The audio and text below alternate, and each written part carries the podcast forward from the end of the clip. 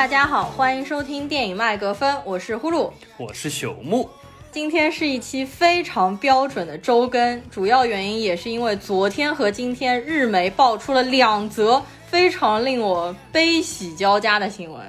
一则就是昨天晚上大概八九点钟的时候，我知道了田村正和去世的消息。那个时候我正好在回家的路上，我看到新闻的时候手都抖了，因为田村正和他是扮演古田任三郎。其实相信我们之前的听友应该也听到过，我在很多期的节目里面提到过古田任三郎，他应该是我日剧的启蒙，也算是我推理侦探剧启蒙，所以他对我的影响真的非常非常的大。我从刚刚进初中的时候就开始看古田任三郎，而且一路迷了他十几年。二零一六年的时候，我还看了田村正和饰演的松本清张小说的最后一部电影。所以昨天看到这个新闻的时候，我就是内心还是无法接受的那种感觉。可能在上一次给我如此大震惊的，这就是《哈利波特》当中扮演 Severus Snape 斯内普教授的 Alan Rickman 的去世。没想到田村正和，也就是我们称他为老爷，也是他是因为心脏病去世啊。但是这个新闻实际上是怎么说？应该是隐瞒了一个月才爆出。其实他是在四月三号已经因为心脏病过世了，但是因为田村老爷子他一直是非常注重隐私的一个人，估计是家里人已经把葬礼全部都办完，所有的事情全部都已经搞定了之后，才把这个消息给爆出来的。所以呢，昨天晚上和今天其实大半天，我都在和我们电台的另外一位女性主播 Sally，也是专门聊日剧的一个女主播，可能大家在最早几期听过她，就一直在聊其实田村正和这一生演的一些电影和电视剧。然后我们在聊的过程当中，又爆出了第二个惊天大消息，这个应该肯定是更多人知道，因为更加的大众。就是今天下午大概三点钟左右，新垣结衣和新演员结婚了。我的天呐！然后也是 Sally 先告诉我的，我当时一看就觉得 fake news，肯定是 fake news 啊。然后一查是真的。他们就是非常火的，在国内包括在日本也非常火的。逃避虽可耻但有用，逃耻那部剧的男女主角。我平时是不关注明星八卦的，但是因为田村正和还有新垣结衣都是我非常喜欢的两个日本演员，也是我看的非常多。包括朽木，实际上田村正和所有的古田任三郎的剧，其实也都看过。从小长大的这个过程当中，还有朽木也是新垣结衣的男粉丝之中的一个。然后朽木看过的新垣结衣的剧，甚至比我还要多。所以我们今天就想来录一期，主要分成两趴。第一趴呢，我们可能先聊一下新垣结衣的一些日剧和电影。然后第二趴，我们再来聊一下田村正和，也就是老爷他饰演过的一些电影角色以及是日剧的角色。好的，作为一档电影节目，说实话，我们日剧聊的非常的少，呃，嗯只有之前我和呼噜聊过一次，就是轮到你了那个日剧。对，然后完了之后呢，就说在上古时期，这个呃，呼噜和塞里聊过一些日剧的新番，对对但是那是非常早的时期了。然后因为今天新垣结衣和新演员他们俩就都发了比较正式、比较重要的声明，就是说他们自己和经纪公司的专属契约都已经结束，今后将以个人独立继续活动。所以我就在想，Gaki 会不会就此隐退？因为感觉在日本的娱乐圈里面还是蛮多女性的演员，在他们巅峰时期就结婚，然后隐退，相夫教子在家里。所以我其实真的非常担心 Gaki 可能以后就不会再出演电影或电视剧了。总的来说，还是一个蛮大的损失，因为 Gaki 其实应该算是我在整个日本圈内最喜欢的女演员了。因为我真的很吃她的颜值，她可能是大家所说的男生女生都会把她当老婆的。对，说起来，Gaki 的剧和电影我看了也不少。我记得呼噜最开始在迷在看的时候，我还不屑一顾，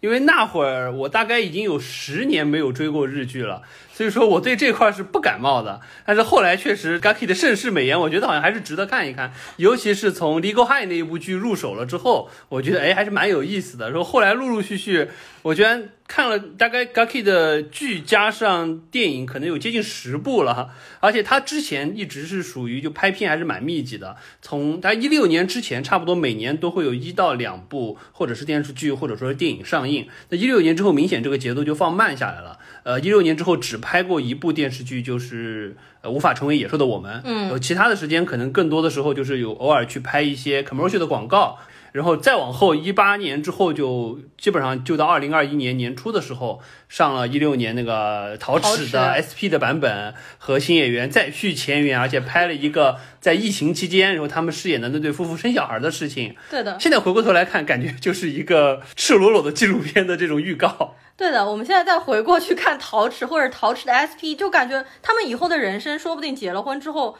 就可能会是这样的。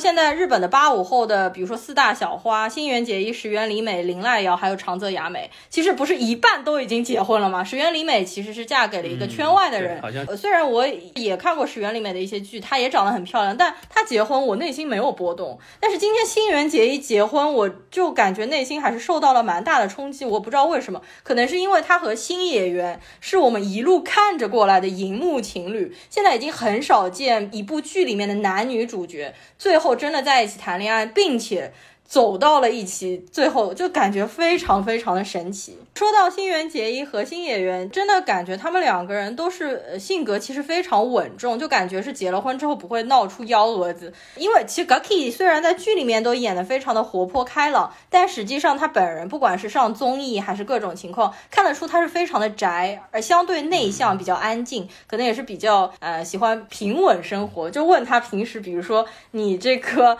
过年都在干什么，他其实是都是宅在家里面，就看看电视啊什么的。总的来说，他们两个可能外形上面一下子给人感觉并不是非常的契合，因为他们两个人都是一米六八，还跟我身高一样高，也很神奇。啊，新垣结衣在日本的女星当中应该算是身高非常的高，就如果你看她一些采访和综艺，就会感觉她是一个小巨人的样子，所以她叫冲绳小巨人嘛。然后新演员的话，应该在整体日本男性就是明星当中，可能是个子相对比较小，所以他们两个看上去 Gaki 甚至都会高过新演员一点点这样子。对，而且实际上蛮有意思的，就是 Gaki 因为演过的这种就是说搭档的男星也不少了，这种青春爱情偶像剧也好，对对或者说是都市生活剧也好。说实话，陶史是和家庭婚姻生活主题最贴近的，但是好像磕他们这对荧幕 CP 的几乎没有看到过，，真的是。所以说大家会觉得非常的跌眼镜。对，但是新演员实际上他的国民级别非常的高，就他在日本是超人气的艺人。就虽然说他相对来说，就电影圈和那个电、日剧圈就不是特别，他演对，因为他本身是。歌手嘛，对对对歌手，，他是创作型歌手，所以最有名的就是《陶瓷》里面那首非常好听，就我现在也放在我们这边主题曲，就是《恋》的主题曲，就他自己作词作曲演嗯唱，所以他应该是算才子型的人。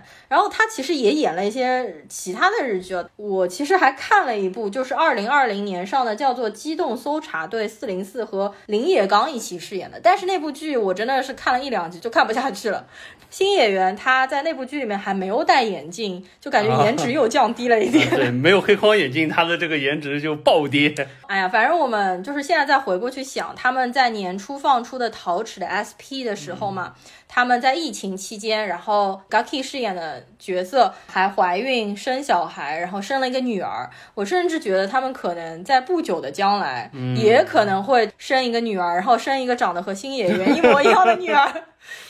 我我我会有这样的神奇的感觉。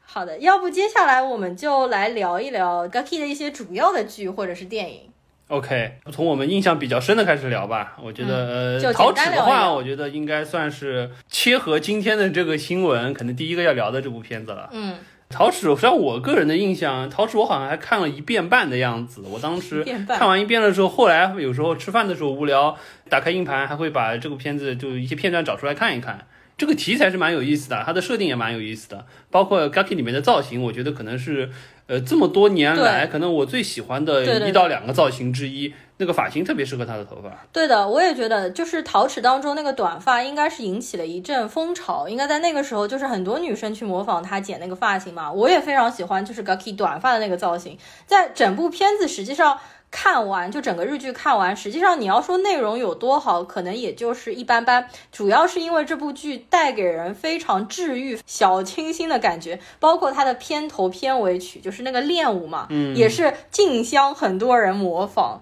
我今天还在 B 站上面搜了一下，发现还有小夫妻他们在结婚婚礼上面跳那个练舞，就感觉真的还是非常非常的契合。陶齿这部片实际上，说实话吧，就是说当时一方面就是说对于这种草食男的这个形象，说实话，新演员的贴合度非常强，而且也那个也是我当时第一次知道，就这么一个日本文化当中定义的草食男的这么一个形象，以及基于这个形象去构筑的一部剧本。那部剧我觉得从就是社会意义还是蛮强的，尤其是就说针对日本，实际上现在也存在这种少婚少育、晚婚晚育、不婚不育的这么一个状态，所以我觉得这个人群的贴合度，尤其是像我们在上海会感觉到，就说实际上也会有这种现象陆陆续续在出现。虽然说整体的大环境和日本的这个剧情当中有一些不一样，但是这种这种年轻人当中的理念，我觉得都是有的。我觉得这是蛮有意思的。当时看了还觉得，哎，这个还是能有一点触动的东西。嗯，呃，虽然我其实并不能理解为什么日本主妇这么纠结于打扫卫生，他们因为基本上就是看剧里面的感觉，或者一些其他的日剧，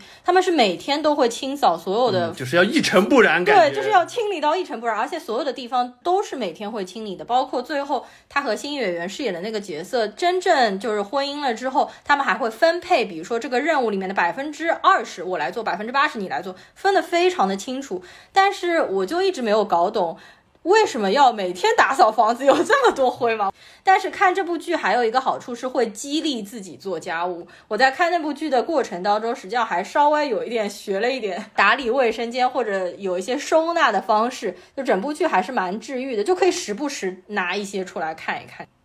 OK，那么陶齿说完了，我觉得接下来我们可能就要聊一聊《Legal High》了。嗯这个应该算是 Gaki 所有演的剧当中剧本最最值得，看的。最好的。对，对的，Legal High 的话，因为太火了嘛，我们也叫它离狗嗨。呃，翻译过来的话，应该叫做正 我还真不知道中文的翻译名叫什么。颜值即正义，不是颜值即正，是叫什么即正义来着？就是 Legal High 和芥雅人、深濑胜久、小池荣子一起演的。这部剧如果大家还没有看过的话，我非常推荐去看。它在豆瓣上面打分应该也是九分左右的，说明是它的质量也非常的高，而且演员的演技各方面也都颜值也都很好。它是律政剧，然后每一集会讲一个庭审的故事，嗯而且它的剧是会纠正很多人的三观的。对，因为这雅人演的是一个辩护水平非常高超，但是完全不讲究正义道德，对对对是属于这种有很多奇怪的手段和许多歪理邪说去贯穿在他整个辩论史中，但实际上最终它的核心还是说从法律的角度去维护他辩护人，就或者他就说他的客户的这个权益的这种模式，我觉得是蛮有意思的，也是属于第一看得很欢乐，第二从当中。多多少少能收获一些你可能之前没有想到的角度，对怎么去看一件事情，孰对孰错，孰是孰非。对，会让你看一件事情有很多新的感受。《Legal High》的话，它现在有两季，还有加上一些 SP 之类的。《Legal High》应该我看过至少两遍，所以它里面的每一集，我现在都还是印象非常的深刻。这个是真的非常推荐大家去看一下。那接下来呢，我们就聊一部应该也算是 Gucky 打分相对比较高的《定上今日子的备忘录》，是叫定上还是电上？其实我不知道这个字怎么读。呃，这部片子其实蛮神奇的，它因为是一个日本的动漫改编的剧，所以呢，Gaki 在里面的造型还是非常的日漫化，是一头白色的短发加上黑框的眼镜，但是不给人违和的感觉。他是和冈田将生一起主演的，然后冈田将生很神奇，他也是《Legal High》第二季里面的 Hanugun，、就是《嗯对的 Legal High》第二部里面的相对于是一个男二的角色，这个角色也非常有趣。嗯，关键是男二既不和女二在一起，起，也不和女一有什么爱情戏，实际上他看上的是男一。对，就不剧透了，万一还没有人看过《Legal High》，对吧？《电上今日子》里面除了冈田将生，还有吉川光博。吉川光博是谁呢？大家应该也比较熟悉，就如果是看日剧比较多，就知道有一部日剧叫做《半泽直树》，他就是《半泽直树》里面也是芥雅人演的，就是芥雅人饰演的那个角色，他的最好的好朋友是应该算是最强的搭档、最强辅助吉川光博。在《定上今日子》里面，他应该饰演的是一个咖啡馆，叫做 Sando Glass 的店长。嗯，对的很有背景的这个店长，就感觉就是对凡是日本这种大牛都大隐隐于市，在一个地方开个小店的感觉。然后 Gucky 在那部剧里面饰演的是一个侦探，但是呢，他有一个怎么说特异功能，对，首先就是他办案能力很强，但是呢，他有一个要求，就是这个案子必须一天之内结案，一天之内搞定。那核心的原因就是因为他每天早上醒来就会把，相当于就是短期记忆综合症，他把前一天的事儿全忘了，所以说他只能。把一些关键的信息用墨水笔写在自己身上的方式提醒自己，比如说谁是你可以信赖的人，或者说是有什么重要的事情，所以说相当于他每天需要重置他的记忆这种感觉。这也是为什么第一他办案从来是当天的日子当天了，第二就是他生活在一个非常稳定，就我们刚刚说到那个 Sand Glass 的咖啡馆里，只有那么几个相对比较熟悉的人，而且基本上和人的接触都是属于点到为止的状态。因为他第二天都不记得这些人是谁了。然后他应该是每集也是一个案子，嗯但最后让你感觉好像本身应该是有一个很大的阴谋，嗯就是说他为什么会失忆，为什么会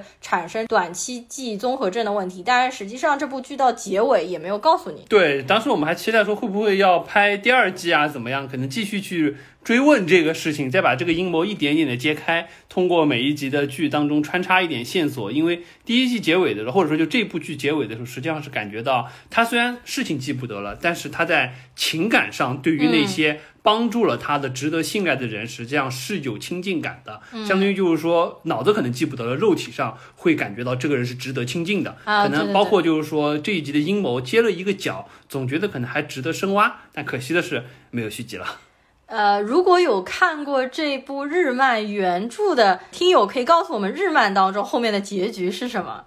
好的，那么这一部聊完了之后呢，我们接下来就要聊应该是 Gucky 拍的最后一部日剧了，也就是他和松田龙平主演的《无法成为野兽的我们》。这部剧呢，刚刚出来的时候其实打分还可以，但是如果现在再去看，豆瓣上面应该是只有七点几分。我个人实际上也不是特别喜欢这部剧。其实刚刚开始播的头三集，我还是很兴奋的，我觉得还是很不错的，因为我感觉 Gucky 有转型，就是她从原来那种呆萌可爱型、很治愈系的微笑女主，对吧？现在成为了一个成熟有事业心的女性这样的角色，因为她也到了三十多岁的年纪了嘛。但是这部剧就是从第三集往后，应该是每况愈下，就是它后面其实并没有讲什么事业上面的一些事情，进行了很多刷鸡汤，有很多日剧、京剧的堆砌。我觉得要不是因为 Gucky 的话，我可能就撑不下去这部剧了。对，而且这部剧里，实际上男主松田龙平那个嗯面无表情的脸，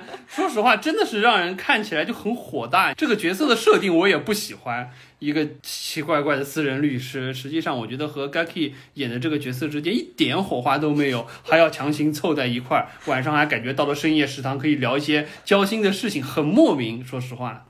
松田龙平应该是在日本人气非常高的一个男演员，但是我觉得他在其他的电影当中，我看到的一些其他的片子就都演的比《无法成为野兽的我们》要好。实际上，我们现在聊了这几部日剧，除了《Legal High》还有《今日子》，其他的都会感觉剧本上面多多少少其实都有些孱弱。就要不是因为 Gucky 的颜值，我们可能是撑不下去的。因为接下来我要聊，比如说几个电影，我觉得也是一样的问题。他在二零一七年的时候和英泰一起演了一部电影，当时还在国内上映了，一八年的时候在国内上映了，叫做《恋爱回旋》，就是讲打乒乓球的嘛。这部剧我应该看完了，豆瓣上面勉勉强强可能就打一个五分这样的水平，也是属于剧本很差，然后就感觉主创完全没有用心，是那种燃向励志日剧的 SP，不给人感觉是一部电影。但是那部《恋爱回旋》当中给我印象非常深刻的是苍井优饰演的那个角色，因为苍井优在里面饰演一个中国人，他在里面就是打扮了非常怎么说刻板印象的中国人的形象，就梳一个春丽的头，头上还放两个熊猫，然后穿一个旗袍，在那边拼命打乒乓球，就乒乓球打得非常好，然后还会做麻婆豆腐。但我觉得那个角色算是那部电影当中的一个亮点。呃，我也有看了，但是确实我也觉得就感觉能给我留下的印象非常非常的少。我嗯。唯一的印象就是他们呃，跟那那部剧里 Gaki 都还没有展现出他好看一面，我觉得更多是他们去打乒乓球之后，在那个呃他家旁边的一个咖啡馆，呃一一个一个旧破旧的球馆里，然后很多老头老太太那边打乒乓球的感觉，我对那个场景印象还是蛮深的。其他的说实话都就非常的俗套的一个剧本，对的所，以说我觉得真的是没有什么记忆点。那确实国内当时上了，所以我觉得这个是少有在国内大荧幕上能看到 Gaki 的东西。嗯，呃，其他的 Gaki 的电影，说实话都是属于那种就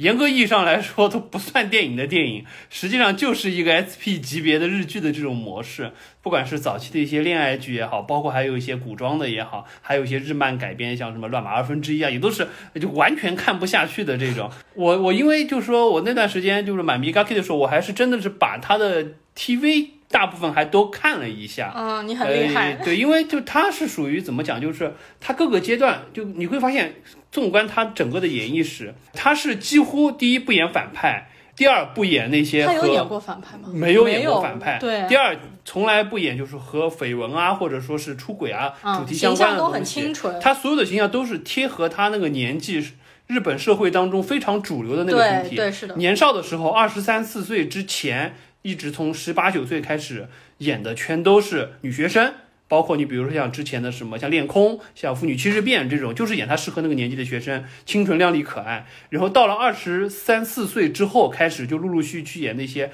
刚入职场的女性，不管是 Legal High 也是，包括像《飞翔情报室》演一个新闻记者，然后再到我记得《全开女孩》好像也是演一个律师，还是演一个什么东西类似的，都是演这样子的角色。然后再往上年纪到了可能二十七八，再往上就开始演一些和情感相关的陶齿这一类的，就他是走在非常稳的那个路上。嗯，所以说一定程度上就回过头来，因为就今天大家提到，就是说很多人觉得芥雅人和他不搭啊什么的，或者说感觉芥雅人啊不新演不新演员，呸聊离过海聊多了，这新演员和他不搭，实际上一定程度上回过头来看，我觉得 Gaki 就从包括我们刚才提到二零一八年无法成为野兽的我们，实际上我们觉得他的转型也好。片子的剧本和他的演技也好，我们对他实际上也会有一个担忧，因为之前他一直是以所谓的 Gaki Smile 来嗯捕获了男生和女生们，嗯，但是实际上，我觉得就是说，从一个是从他个人的角度来说，他本人不是这个性格，所以说实际上他也很直白的说，你们在荧幕前看到的和我在采访当中或者说是家里的状态，那荧幕上全是演的，完全不一样所以一定程度上是从他角度说是。不是他一个自然状态的释放，他更喜欢的是另外一个真正的自己。那回过头来说，呃，新演员和他发的这个公告当中也说，两个不成熟的人走在一起，可以相互支持。实际上，我觉得可能是 Gaki 的一个选择，就是他觉得一直演那样子的角色，第一对他来说也有点累了。因为老帅在荧幕前以这种状态出现，说实话是蛮辛苦的一件事，不是他的本性。第二个，我觉得可能在转型的过程中，他也希望说生活中可以有更多的正常的自我在另一半面前释放。那么很有可能新演员就是接受了他这样子一个状态，并且两个人可以相互这种就我们觉得都是比较草食系、比较闷的、安定、踏实、沉稳。或者说内向的这么一个状态，相互相处的，所以我觉得可能这也是挺好的一个事儿。但回过头来说，可能就真的，呃，像我们之前可能怀疑的那样，也许以后能在荧幕上看到 Gaki 的机会越来越少。哦，你说对，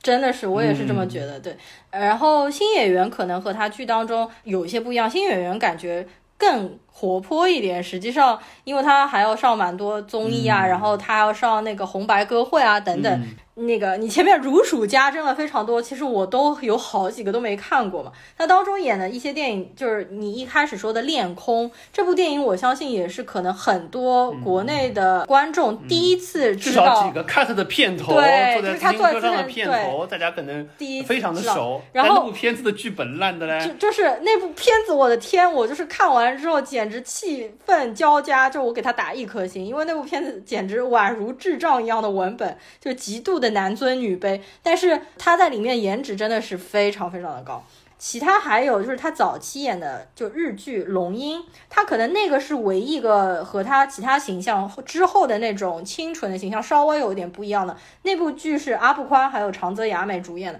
因为那部剧里面的 Guki 当时应该只有十七岁吧，他饰演的是一个辣妹形象。就日本应该有一一种打扮的形式、嗯或者化妆的形式叫做辣妹，就是呃对，但是流行过很长一段时间，就是。打扮的比较花枝招展，身上或者头上会带一些比较多种颜色，然后皮肤会比较黑，眼妆会画的比较深。然后 Gucky 在那边是这样的形象嘛，就很多人可能不太能接受。现在回去看，但是也有人会认为 Gucky 现在的形象太单一，就他后来演的其实所有的日剧的形象都是非常单薄、非常的单一，基本上都是在卖颜值、消费他的对，就是，然后甚至还其实有蛮多人不喜欢 Gucky，就是因为说看他每一次笑容，虽然他笑得非常的开，但是觉得他是锻炼过的或者计算过的这个笑容，笑到哪一个尺寸。其实我到后面可能看的比较多了之后，有一些场景也会给我这样的感觉。所以我觉得，如果 Gucky 在现在他已经三十三岁了，他结婚了之后，希望他不要隐退，但是希望他之后出现可以进行一个形象上的转变，就演一些更加专业、更加职业的事业女性的角色。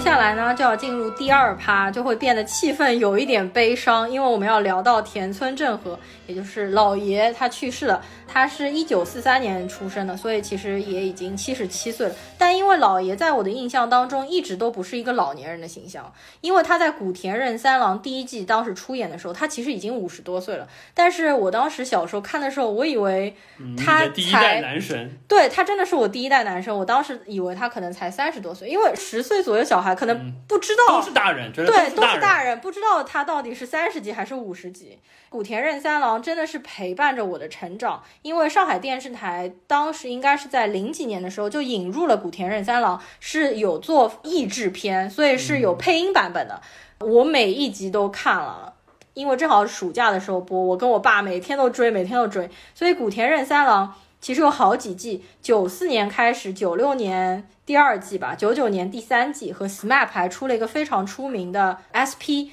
隔了很久之后，一直到二零零六年，他又出了三个 SP，就是像特别版的电影，然后到二零零八年的时候出了一版。古田中学生，我不知道你听说过没有？就是是山田凉介，也是一个九零后的男演员。山田凉介当时可能就十几岁的年纪嘛，就演小时候的古田。哦好吧，这个应该是古田系列的最后一季结束，因为古田任三郎是我除了柯南以外第一个接触到的荧幕上的侦探早。侦探系列。没有没有，呃，柯南应该是小学的时候就开始看。啊那我好像还是接触古田比较，我记得我最早看的时候，我当时是在那个在凤凰卫视看的，啊然后当时它翻译叫《绅士刑警》，啊、应该也是配过音了的，应该不是日文的原版，肯定应该是配过音了的。对，然后我记得好像我我当时还是小学，大概四五年级的时候吧。我这么小，比我还小那么多。对，因为呃，应该是那个凤凰卫视引进的肯定是早，哦，所以说它上的也早。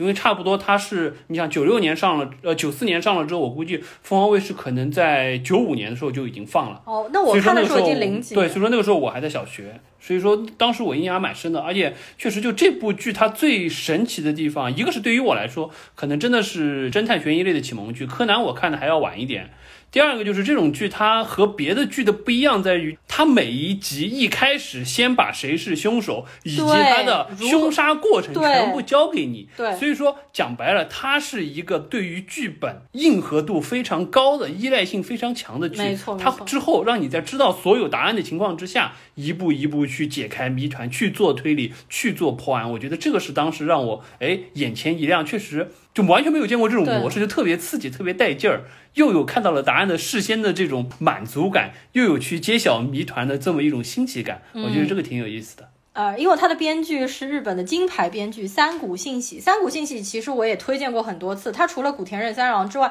他还有很多个编剧的日剧，包括日本电影，分数都非常的高。但是三谷幸喜可能最近有一点就是 lose touch，就是最近的几部片子都评价非常的平平。古田任三郎除了你前面说的他是事先把凶手告诉你，但是他的作案手法他是会告诉你一部分，然后另外一部分是你要慢慢去揭晓了才知道的。另外还有一个很大的看点就是他的每一集都会请到日本最当红、当当红大明星，对当红大明星。令我印象非常深刻的当中几集，比如说就九四年的第一集，他是中森明菜，中森明菜当时火爆到应该是日本全民的一个明星。然后我们其实现在也会一直听到宗森明菜的发型，就当时被很多的女生追捧。还有比如说铃木保奈美的那一期讲美国的 Night Bus 上面的一个杀人案件，还有多少人的男神木村拓哉。你想木村拓哉现在已经可能也四十多岁了吧？嗯但是木村拓哉当时还刚刚出道，可能也就二十多岁的时候，他其实是田村正和为他的偶像这样子，然后他一直也尝试去模仿田村正和，还模仿的挺像的啊。木村拓哉那一集给我的印象也非常的深刻，讲的是一个游乐园装炸弹的一个案件。摩天轮装炸弹的一个对对摩天轮装炸弹对那一集还非常的经典，因为最后田村正和抽了木村拓哉一个耳光。对，可能是这么多集当中唯一就是他动说绅手的士刑警动怒的状态。对，然后啊、呃因为绅士刑警他当中遇到了很多的女性凶手，他对所有的女性凶手都是非常的绅士、有礼貌、非常的温柔。到最后结尾的时候，他都会一伸手、一弯腰，然后请对方走出去。包括当中的音乐也都是令我印象非常的深刻。还有就是田村正和的黄金搭档西村雅彦饰演的金泉胜太郎，给我印象也非常的深刻。他是饰演他的助手，然后是有一点秃顶的一个，其实很年轻，才三十刚刚出头的样子。对的，但是在里面形象中感觉但我们小时候看的时候，我觉得他俩年纪一样大。大叔，对他是个大叔。西村雅彦其实之后还演了蛮多很正经的剧嘛，你有没有哪一集会印象比较深刻？呃我记得之前和呼噜说过，我印象最深的实际上是有一段是象棋，就日本的那种像象棋一样的这个比赛当中发生的一个杀人案。然后呢，呃，在破案的过程当中，实际上有一个非常重要的一个一个一个一个证据。那个证据实际上是呃，就讲白了是象棋下的过程当中是允许封棋的。封棋的时候，实际上一方需要把下面下哪一步写下来。这样子相当于是就是说我已经想好了，不会说哈给你一个晚上你重新去想这一步棋，所以会把一个东西封在信封里，然后那个信封实际上最终成为了一个很重要的证据。然后在那个证据封起的那个纸上，实际上最终发现当时写了一个符号是一个什么样的符号，就是那个像女性的符号一样，就上面一个圆，下面一个十字。啊，对，当时就很奇怪，说为什么会有这么一个符号？然后最终破案揭晓，实际上后来发现，实际上这个符号不是一个女性的符号，而是古田任三郎的古。哦他当时要签收一个东西，所以说垫在了那个风起的那个证据之上写了，然后留下了这个印记。所以说，我就对那个印象特别深。但是那个案件，说实话，我已经记不清楚了。啊我就对当时那个这个小的细节印象特别特别的深。这一集我印象倒不太深，我有一集印象非常深，就是超能力杀人事件。其实他没有超能力，但是他假装自己有超能力上节目，然后他感知到了什么地方有一具尸体，实际上是他自己杀了人放在那边的。然后他说我是我感知到的，等等。然后还有一个是双胞胎姐妹杀人案件，然后在那个里面，因为是一直找不到凶器，实际上那个凶器是啊、装在一个丝袜里面的一罐钱币，然后那个钱币装起来之后就变得很硬，然后就朝那个人锤下去之后，他把硬币再花掉，就这样子，然后把凶器给用掉。然后还有一些修女院杀人事件。